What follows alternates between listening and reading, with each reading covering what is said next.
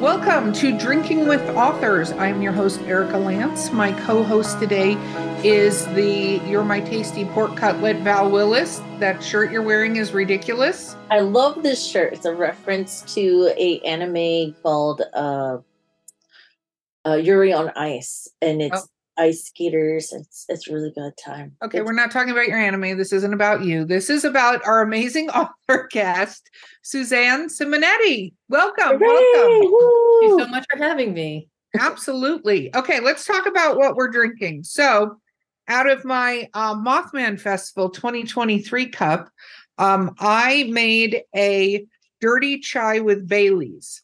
Ooh. Yes. So it's got coffee, chai mix, Bailey's, and a little milk to pretend like I was actually being an adult, which I I was not. I love the creativity. I love that. Yes, actually, Bo Lake, one of our other co-hosts, uh, was like, "You should put Bailey's in your chai," and I'm like, "Yes, I should," and so now I do. So that's the thing. I love that. Um, Val, what are you drinking today?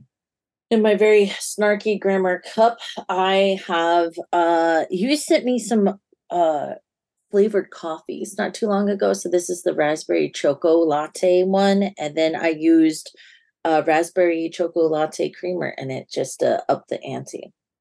That Nice. sounds like a lot of sugar. And I'm just trying to stay sober today because I got I, I have to I have to adult later. Ugh. Okay, well, um, that's boring. Um, Suzanne, what are you drinking today? I am drinking spiced mulled wine, and I'm laughing at myself because you're looking at this, and it looks like I'm just drinking basically red wine in this huge mug. But it, I did put it on the stove with cinnamon and some citrus and a, a cinnamon stick. You can add rum. The recipe is in the back of my new book, The Christmas Story. It's the recipe's in the back of that. Um, but I did not have rum on hand, and I didn't think I needed the rum, so it's just the spice mulled wine, and it's so yummy. It's really well, good. I put see, now honey. I need that recipe because I love spice mulled wine. It's Really yours. love it. So Consider it yours. Oh, that's exciting because yeah. Okay. Um now now my drink doesn't feel nearly as cool as it did a minute ago. Yours is way better than mine. Okay. So Suzanne, for those that may not know, what do you write? I am a fiction novelist, and um, about nine years ago, my husband and I bought down in Cape May, New Jersey. Cape May is the tippy end of New Jersey, and um, it's so far south. It's on, it's on the same latitude as Washington D.C. I'm bringing Oh, this wow. up because Cape May is where I set my stories, and it's just it's such an enticing place to write about. There's so much history there. You have these beautiful Victorian homes set just within blocks of the beach. Uh, back in 76, they preserved the whole town as a historic district. I shouldn't say the whole town. They they, they preserved the uh, certain sections uh, as a historic district. So I love writing about Cape May. Oh, no, that sounds amazing. So when did your um sort of let's do our Scooby Doo um and going back in time, when did you start your writing journey? And not until I was in my 30s, I was reading and I was working. Um, I was doing marketing for my husband, and I had a part time job as a personal trainer. I had left the corporate world. So I was in my 30s, married, and I uh, was reading. And I, I just found myself saying, I think I could probably do this. And I started, I started, I started writing stories and I, I connected with people on social media. I found a mentor, Caroline Leavitt, who I connected with 10 years ago already, 2013. Yeah. So I sent her one of my manuscripts I had finally finished. And um, and that's what started all of this. So it's been I'm at it for more than that's about 10 years, almost over 10 years. It's crazy. Wow, Congratulations. so what was your first book that got published then? my first book came out in 2021 that's the sound of wings. That was my debut. Very proud of this. Of, uh, of course it's set in cape may um, and it hit the usa today bestsellers list in the spring of 2022 which was thrilling for me. Um, and i'm just proud of the story and the characters and um, that's next. I, I i have enough readers that are on me about writing the what happens after like what happens next. They want more from these characters. So that's going to be i'm going to be turning all my gears and shifting gears to in january to focus on that. Yeah. Very, very cool. Well, that is so how many books do you have published then? just two just two. Sound of wings was one and then i just launched my christmas story in october also set in cape may and i i wanted to write I wanted to capture how beautiful the holiday season is down in Cape May. Um, just the the they have all these different types of awards where the town will, you know, award the prettiest dressed Victorian, and the the you know it's all just the shop fronts are just beautiful. Everything's just dressed to the nines, and you're you could be walking down the street and see a, a horse and carriage going by with tourists and sleigh bells. You know, Oh, and wow. it's just like you know, I just stepped into a Charles Dickens novel. You know, it, it's just beautiful, and it kind of got me like I, I fell back in love with the season being there. I started doing book research exactly 10 years ago. I was down there in 2013 with my husband. And I said, you know, I, I can do something. I need, I just, I gave myself a year and I said, let me write a Christmas story set in Cape May. Let me capture how beautiful the season is. Cause it turned it around for me and, and it's getting great feedback. So That's accomplished my mission. That's Yeah. very awesome. So my first question is what um so you put your first book out. It looks like it it sounds like it took a little time to get to your first book being published, right? It took a long time because that wasn't the first book I wrote. I'm glad you asked that. The first book I wrote is sitting in the proverbial drawer. It's not print, it's not in print. You know, it needs some work, it needs tidying up. Um, and then I kind of just left that there and I this new story came to me in the summer of 2015. That's when I started writing The Sound of Wings when we moved to Cape May.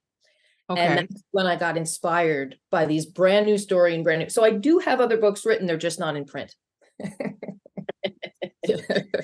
but it's important right? It's almost like exercising or, or anything that you do in your life like you even when you're not sure if it's going to be the the piece that goes to print or goes to your readers you still always want to practice your craft and be using your craft and learning. Um you know like uh one of my favorite and i know i've mentioned it on the show a few times is uh anne rice uh before she passed and w- one of the facebook lives she did someone asked her you know do you ever wish you can go back and write interview with the vampire with how you write now? Because it that's like the start and and and you know uh backside of your career. And she's like could i write it better today? Absolutely. Do i want to? No but i am proud of who i was at the time i wrote the book you know for what i knew and what i did. Look how far that look at the achievements attached to that book right? Um so there's always that level of forgiveness um are there any of those manuscripts that you kind of eye every once in a while like it's like the child that's asking for attention these days I love I love that you brought up Anne Rice, and I love the question. Uh, so much so. Uh, the characters are still with me. They will see the light of day. I promise them that because they're too good not to. So that they will be. Yes, they will be when I'm ready to revisit that. Absolutely, absolutely. And I love it because Val, because I have um I've written hundreds of thousands of words in the wrong direction. You know what I mean? Where you just have to like kind of just hit it, hit the delete button, and I save everything in a separate folder that I call extra footage. I don't get rid of anything. So even if I'm, it's not going to go in a book. I just kind of like to keep everything that I've written.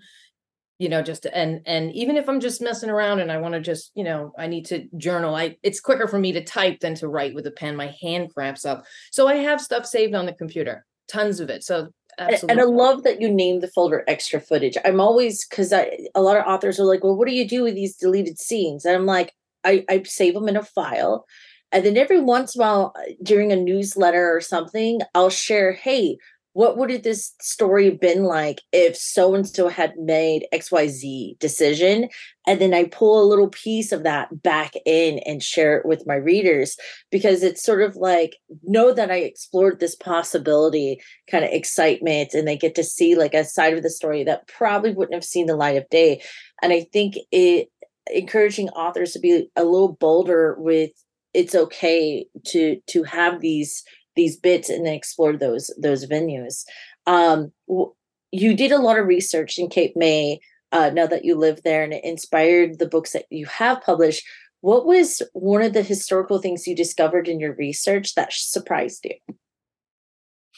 Cape May is the end of the Underground Railroad, and Harriet Tubman had a quite a big presence here in Cape May. Yeah, yeah. Um, and we- they just opened up a museum. That's one of the things. Uh, the other thing that's kind of neat. You said history specifically. Oh Uh, well, anything about Cape May that that you were. well, it's ha- it's haunted. There's a lot. There's a lot of history. I don't know who the Victorians like to haunt. No, but really, so many, so many of the buildings are from the 1800s and the early 1900s, and so there's some. There's a Cape May ghostwriter out there. His name's Craig McManus. I've done a couple tours with him as a guest. I've taken his tours and heard some wild stories. I read one of his books, so it, it's kind of neat. It's like a different element to the whole, you know, small town. Yeah, that's one Wow. of the things. Yeah. I, you know, I, my question for you on um the genre and everything, what is this the genre like that you read the most and you're like, I can do this? Or was that what drew you to it? Yeah, I'd say they they call it lit fiction, women's fiction. It's you know upmarket women's fiction was what they told me 10 years ago. So that's really kind of what that's exactly where they're based. That's exactly where they they live in as far as genre. Um, I don't know what I'm going to do um at, you know down the road. I'm contemplating a romance series, steam things up a little bit. That could be fun. I could be I think I'd be great at it, quite frankly. And yeah. I mean, I'm who woman, like I know those what women want, you know. Oh, I mean, I think that's amazing. I think also being in the um genre you are that you can easily kind of slide into that genre. Yeah. you know, women's fiction into romance. It's just and you know, it's a lot of fun. So what surprised you when you published the book? Like what was the thing going through that process that you were totally like, what? Like how did you know, because I feel like when we have an idea when we go into publishing of what we think it's going to be like. So we name certain things and we're like, okay. And then something usually comes up that's like, you're like, I had no idea that was going to happen.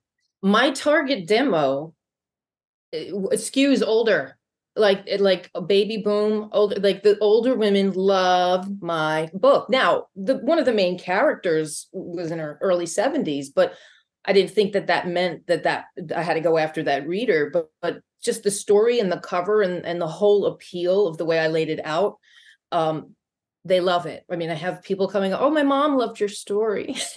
my mom, I'm buying this for my grandma. This young woman came up to me at one of the shows. She's like, I'm buying this for my grandma. I'm like, oh, that's great. It just, but I love it. It's great. It's heartwarming. It, it, it makes me feel good that I can, I can touch people. You know? I- So Fun fact: when I did re- market research, same thing. Like my audience that I thought I would have for Sleeping with Sasquatch as Honey Cummings was not who I thought it would be. Because I thought that would be a younger crowd since it's a erotica about a cryptid. No, it's it's split almost 50-50 male and female over the age of 60. And I'm like, grandma likes some spice in her life. So, so? Suzanne, write that romance series. Your current readership will totally love you for it. and you know they are doing i'm sure you guys have heard like if you listen to anyone and they're talking about genres fantasy is big of course but romance has not gone anywhere No, That is- it never will. It's a they- staple. it's a staple and and i yeah i have such a vast imagination i really could see myself doing it, it it'll it'll hit me it'll hit me yeah So what is your um writing process like? Like when you sit down, um, do you have to like what have you found to be your sort of best practices as an author? It's such a great question. Um, I use what I call the Pomodoro technique, and I'll explain. It's like a little kitchen timer. You can set it to anything. I set it for 25 minutes. Pomodoro in Italian means tomato. And it, it- this is something that exists. I did not make this up. So what I do is when I'm ready to sit down and write, even if I'm even if I'm brainstorming, I set my kitchen timer, my little Pomodoro timer, and there is an app on my phone. And I don't do anything within that, those 20 minutes. I oh 25 minutes rather. I don't do anything. I just focus on the work. I concentrate and then bing, I'll get a little ding when the 25 minutes is up. And what's great about it is that there can be days, and you both know this, where you're spending hours at, at the desk, but you're not getting words out. You, maybe you're editing or you're just kind of banging your head against the desk, but you're still working. And so I wanted a way to quantify my work. And so when I, you know, my husband and I are comparing notes at the end of the day, and he's like, How'd you do? I'm like, Well, I did six tomatoes. You know, I did seven tomatoes. So he knows you know, I've uh, this is how much time I've spent, and and it's a way for me. I keep track of them too. So that's that's I we no, think that's I, great. I recommend sprints all the time, like 10, 20 minute sprints, because you should at least know that when you're having an off day, what that word count looks like, when you're having a good day, what that word count looks like, right? So that when you, and I, I tell people, you can write a novel in a year on a lunch break with this method. You have a 30 minute break, you spend 10, 15 minutes, half of it writing, you're going to end up doing enough to eventually Monday through Friday to write a novel by the end of the year.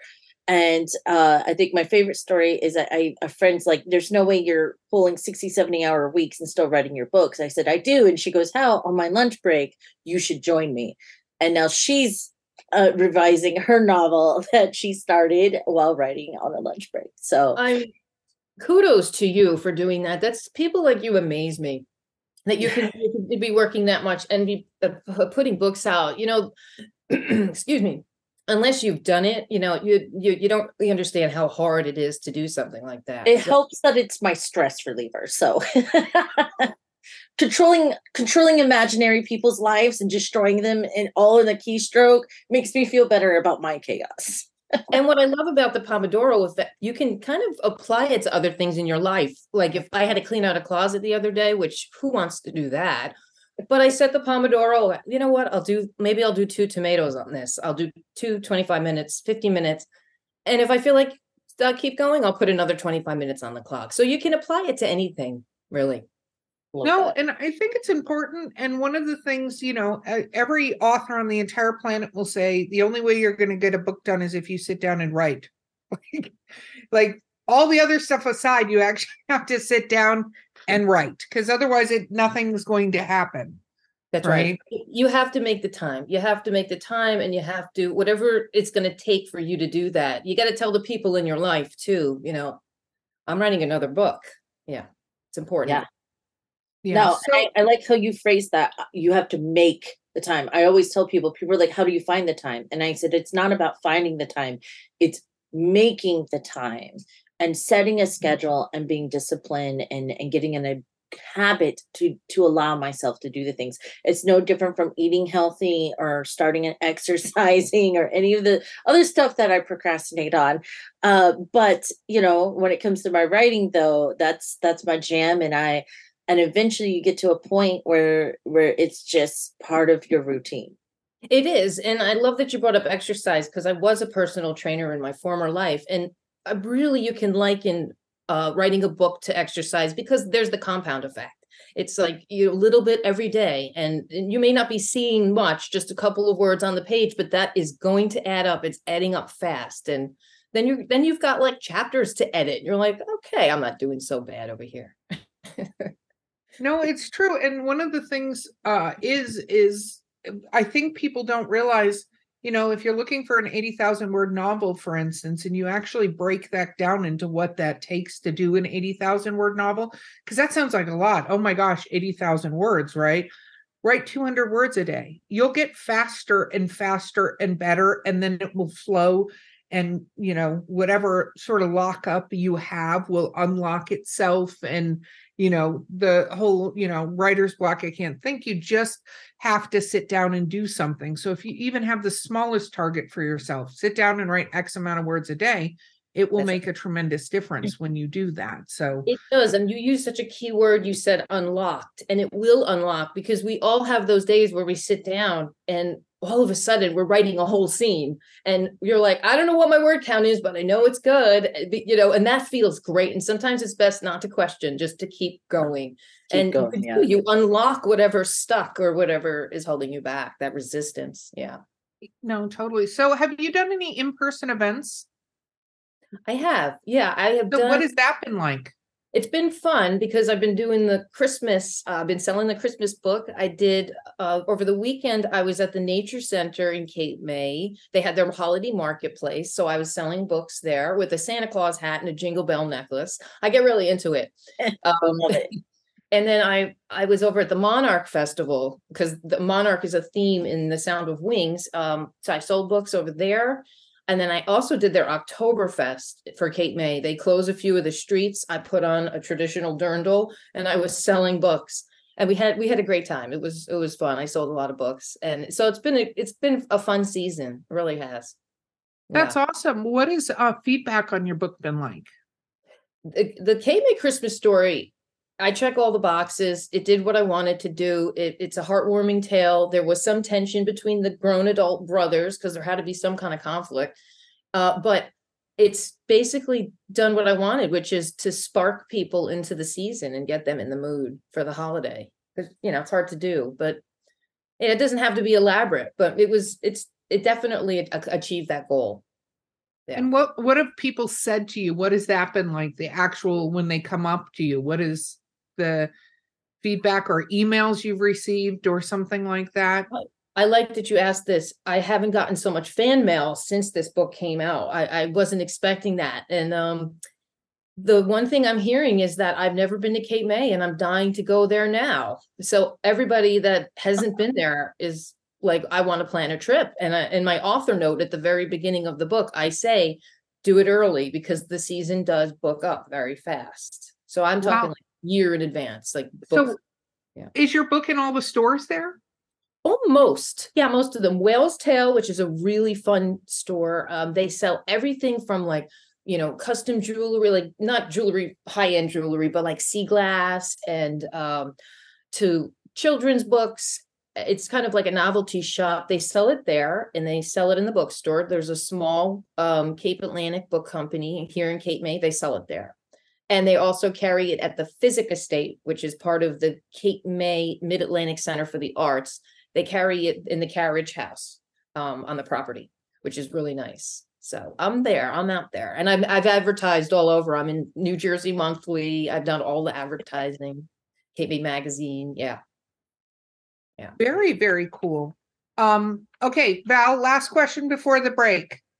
Oh man, uh, you mentioned that uh that you were surprised at how haunted Cape May is. What what ghost story or haunting stood out to you out of all the ones that caught your attention? The one that I experienced when my husband and I were walking down uh, um, one of the streets. It's Washington Street in front of the Southern Mansion, which is notoriously haunted and I read about it in Craig McManus's book. And it was a sunny day, and he said that there's a fellow that kind of lingers on the front yard. And I, my husband, who just kind of rolls his eyes at me, I, I leaned over and said, um, "Is there anybody out there today?" And we heard the sound of a man making, imitating a horse whinnying, like. And I looked at my husband and I said, "Did you hear that?" And he said, "Let's get out of here." And he ran down the street. and there was no one on the front lawn. There was it was not covered. There was no tree. There was nothing we heard it. It was it was that. So that's my story. Oh wow! And it, it's to me, it's scarier when when you have a, a experience during the day. I I thought they only came out at night, but no, no, no. Ghosts. is somebody who discusses this on another podcast. Um, ghosts come out whenever they want to, but that would be a fun part of whatever romance story you do about that area. You could have a paranormal, like a ghost tour person doing oh, ghost oh, tours. Let me get some inspiration. That chills. Yeah. Look at her. Look, look. We, we call ourselves the muses. So we're like, so we're gonna muse you. R- write your romance series, and and one of the characters needs to be like a ghost tour person. I love it. I think that would be so much fun. Okay, we have to take a quick break, and we will be right back with drinking with authors.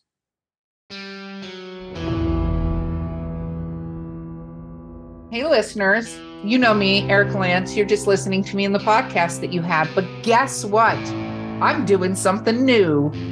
Yeah, she's joining me, Mark Muncy, the author of the Eerie, Florida book series in Eerie, Appalachia. And we are hosting a new podcast called Eerie Travels. Woo woo! Eerie Travels, which covers things like ghosts, cryptids, weird stuff, UFOs, men in black, all kinds of fun things that people talk about and I'm sure you've discussed with friends. Yep, and you can listen to us on your favorite podcast platform of choice or find us at eerietravels.com and join in the fun and all the spooky goodness. And of course, Mark, what do we always say? Okay, we're back. We'll see you on the other side. Back. She made the break take forever. Just kidding. I'm just teasing. Okay. so, um, Suzanne, you, you, during the break, you were talking about like what, how long does it take you to write a book? Gosh, more than, huh, more than a year because I wrote this Christmas novella. It, I, from conception to publication date, it was one year. 10, uh, 10 10 to 10 10 but it's 30,000 words so an 80 80,000 word not it took me longer to write the sound of wings and it also went through a lot of editing it went through a, a, you know and that's that's 80,000 words a year and a half year and a half I'd like to get better I'd like to get faster but um some things can't be rushed for me you know especially the follow up to the sound of wings so do you feel like you have a lot of pressure with that? Because I think this is something that some some authors are really, I know where this is going to go, blah blah blah, and other authors, like I don't know, I feel like George R. R. Martin at this point has so much pressure on that that Game of Thrones book that you it's almost stifling. You know what I mean? To go, I what, what am I going to do with this at this point? How do you feel about this next book? That's a great question, and I did watch Game of Thrones, so I like I, I appreciate the reference. Um, I'm not. I don't feel the pressure George R. R. certainly does. It's nothing like that, but um, it does feel like I can sometimes hear the drum roll. like, okay, what's coming? That's important. Um, that I kind of keep the integrity of the characters, um, the way that I, I, uh, you know, um, share them in the Sound of Wings and this new book is going to take place 10 years in the future so lives change a lot in 10 years and so we're going to be catching up with these characters 10 years later and um, i'm also a totally different person coming to the coming to the um, you know the page so it is going to be interesting. A little bit of pressure not too much but you know that saying you're never going to have as much time to write your first book? Yeah like you know you oh you you're only gonna you have the longest time to write your first book. You'll never have that again. I now i know what they mean. Now i know what they mean. Yeah. No it's it's very true and i think one of the things that's going to be interesting on your journey here is that you are um you're now going to reapproach this with so much other writing under your belt that it's a very different situation when you reapproach things with like that i think it totally is. Timing is everything. It, it, totally is. And um and so much has happened since, you know, just so much has happened because when the sound of wings when that was really coming out being written, it was be pre-pandemic. So this now new story is going to be catching up post-pandemic and let's just face it. Even though I'm not going to be talking about it too much in the book, life yeah. has changed. Life has changed, you know, in, in, intrinsically in so many different little small ways, hasn't it, it it's crazy because there's like books that uh kind of pre-covid kind of almost predicted because they did their research that something similar to covid would happen and now um those authors get like reviews all the time of that's not how covid went down and they're like this was fictionalized like this is prior like this book was written 17 years before the facts in some cases and like so you know, are you the type of author with that in mind? Are you the type of author to look at your reviews? Do you stay away from looking at reviews? Um, what advice would you give authors about looking at reviews? I always remind people their reader, their opinions for readers, right? This is readers talking to readers about the story and their experience, not necessarily a full reflection of the work and the author themselves. What are I don't know. I don't know if you have found this in your own reviews, but I I have heard and have witnessed that Goodreads they can be a little bit more vicious than anywhere else. I have not read any of my reviews on Goodreads um, for the Christmas story. I haven't, and I'm sure some of them are lovely. And um, I stopped reading reviews for The Sound of Wings after like a year. I just because you know what? I heard an author say this once. It's a waste of time and I, I see what she means. It is, you know what, because it distracts me too much. And I don't need to be giving energy to a review that I really can't do anything about. And so my advice is to, and you can get 10 glowing reviews and one crappy review.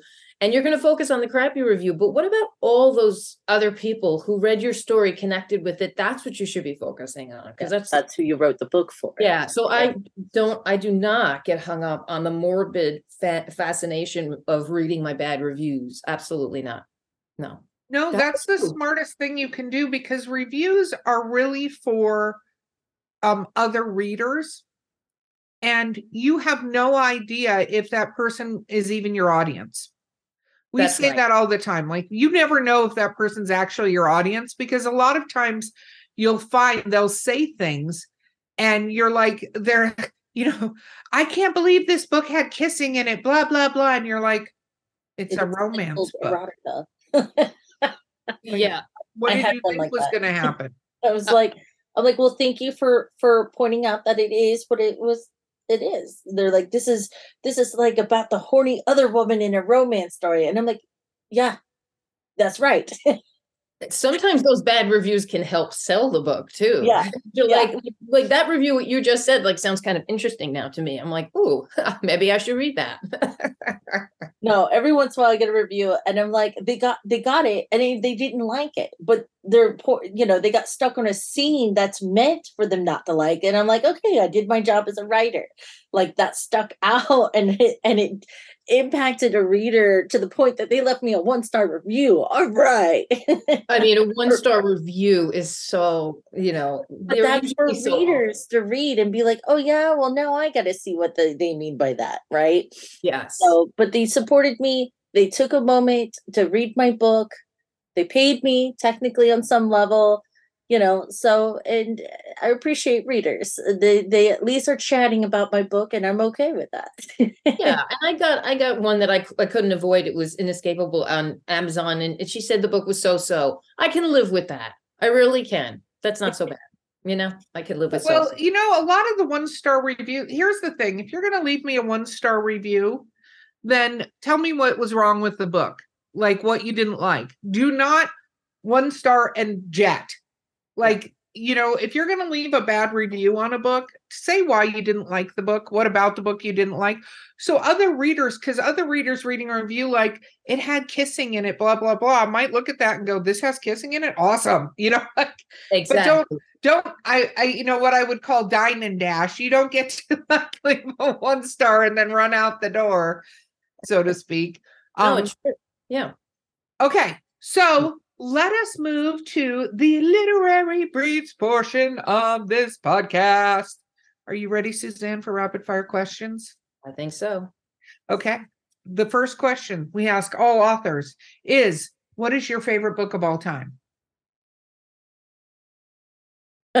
Um, you can see I'm so good at this.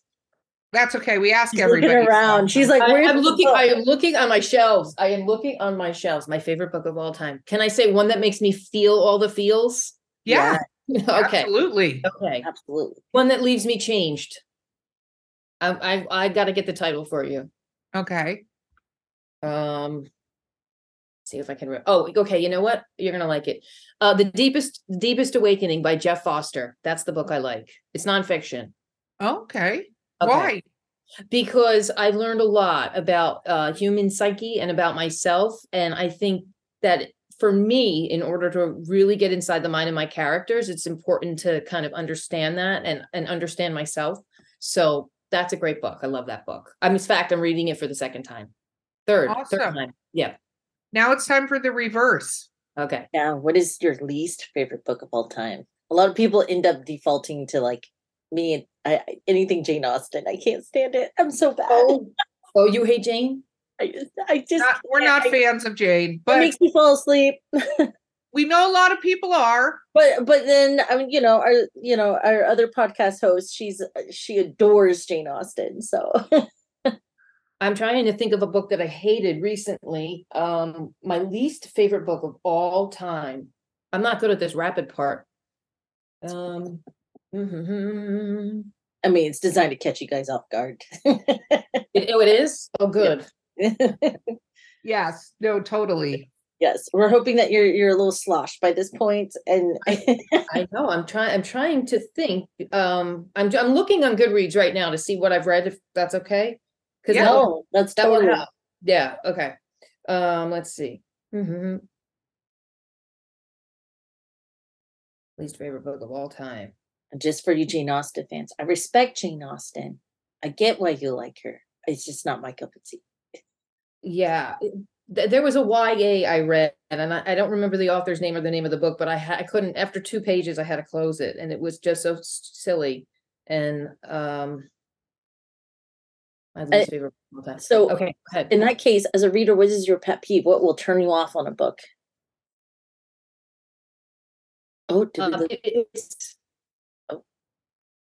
What would turn me off if, Yep. if it's too too much too much dialogue too much dialogue and um too much telling and not enough showing yeah too much telling right away i can i usually can tell in the first you know 100 the 100 well i was going to say first couple chapters i can tell yeah. if, if i'm going to jive with a book or not yeah Purple prose will, will get me every time too. Like I don't need to know. Like Tolkien, I I res- again, I love the worlds and things he's built, and I find it fascinating. But at the same point, I have a hard time reading Lord of the Rings in particular because there's so much purple prose. Walking.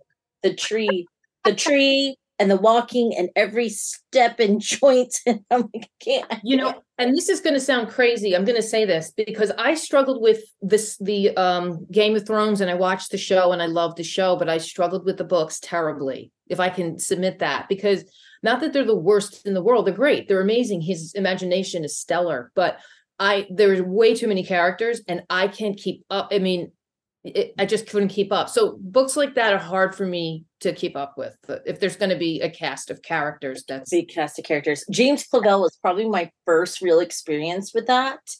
And he, and again, just like George R. R. Martin, he kills them off, and you're like, but, but wait, that was the character I was here. I was invested in that character. That was what was going to get me to the end of this book, and now he's gone. like, what do I do now? I, and then you like read the next few pages, like you're lost right in his imagination. Like, where do I go? Um, yeah so I, re- I respect that but i don't love to read those kind of stories yeah yeah No, that makes sense.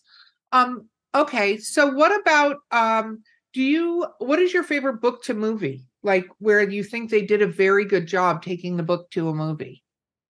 it's got to be one of stephen king's. I think his are among the best. Sometimes i think the movie is better than the book in his case and i would never say this to him if i ever met him.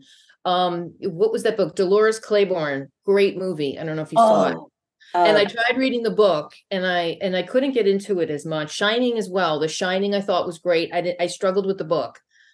Um That's interesting because I feel like for me, a lot of his uh, movies were. I mean, I feel like some of them are better now than they. Excuse me, coughing were, but I feel like sometimes the movies were like terrible in relation to book. the actual like pet cemetery is a pet peeve of mine because i feel like it overlooks the entire you know indian native american like the spiritualness of this book that's even scarier than Yeah. gage running out in the street but i feel like the movie always goes to gage running out into the middle of the street you know yeah, uh, they go for the horror. I did not read that book, The Pet Cemetery, but the but the movie sat with me for years. Like some of the scenes you just said Gage, and I can picture the little boy in the truck right now. I mean, think about how powerful that is. That's pretty interesting. no it's very true very true um very cool um, uh, book to movie adapt adaptation do you think they did horrible at? Like absolutely missed the mark by a mile kind of vibes, or I'm gonna say Eat, Pray, Love. I love the book. I like the book. I didn't love the movie. I didn't think that Ju- as great as Julia Roberts is, I didn't think she was a great fit for that. I didn't. I pictured someone else playing the author. Um. oh Yeah. Did you read? Did you? you cast then? Who would I have cast? Someone that looks a little bit more like Elizabeth. It was what's her name? Gilbert. What's her name? Yeah, I Elizabeth think it's Elizabeth Gilbert. Gilbert. Yeah, it's my mind. Um. Maybe Helen Hunt. Maybe someone like that. Oh, Julia yeah, Roberts is almost too pretty, and and she's almost too, you know, she's been in Pretty Woman, and I, I just felt it wasn't. She's a great actress; she did wonderful, but I would have picked someone else. Yeah, like Helen Hunt, maybe she was younger. Yeah, you see that. That's interesting. Okay, what about um if you could travel anywhere and um you know money was no option, anything like that, where would you go? Scotland. Ooh, I just Would got go- back from Scotland. Did you? I'm dying, to- Yes. I'm dying to get there. I'd love to get over there.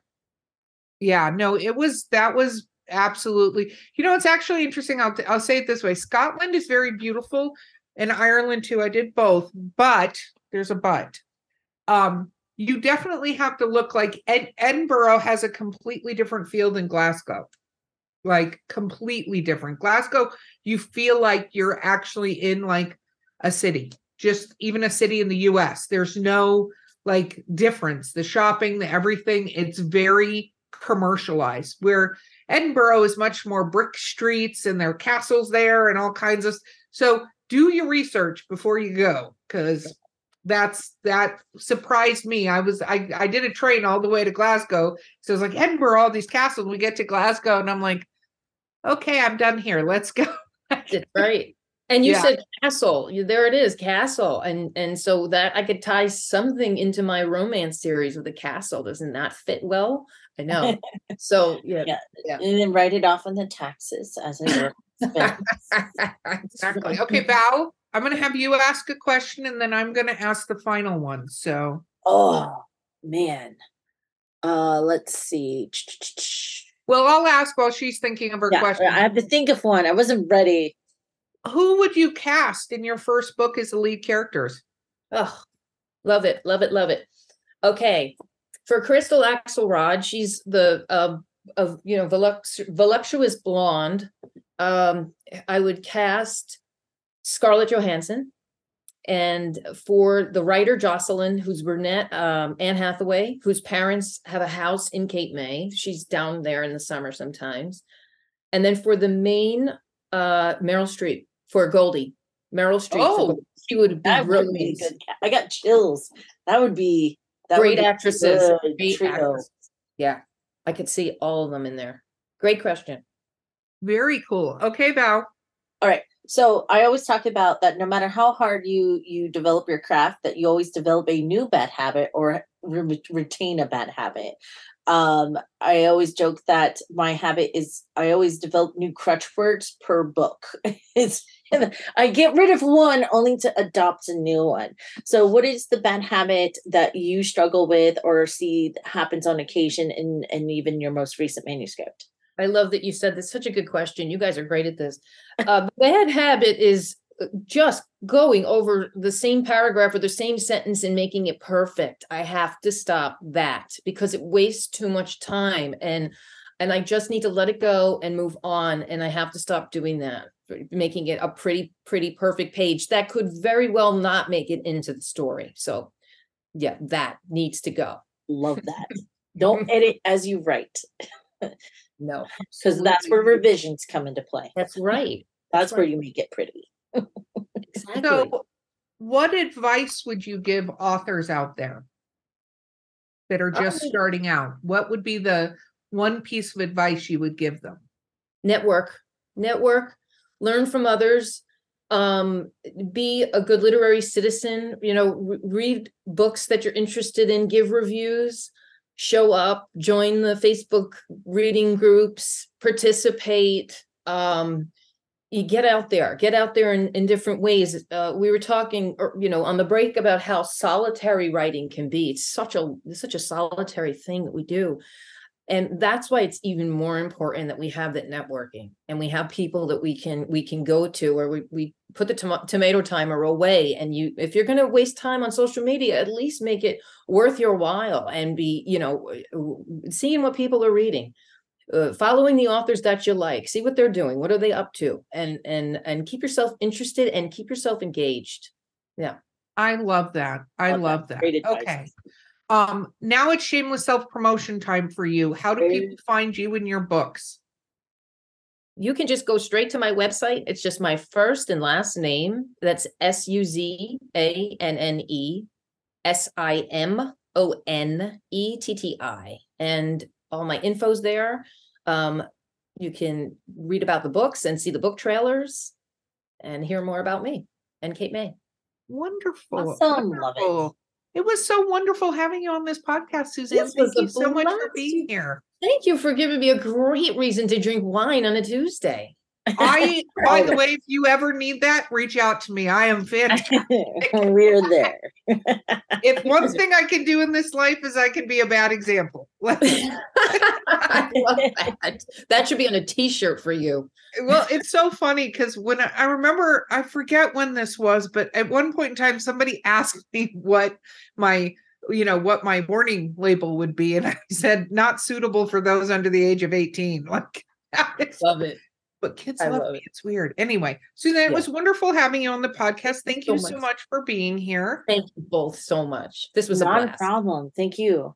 awesome well everyone this has been drinking with authors i've been your host Erika Lance I've My been your co-host- co-host, Valerie Willis, the interrupting interrupting moo.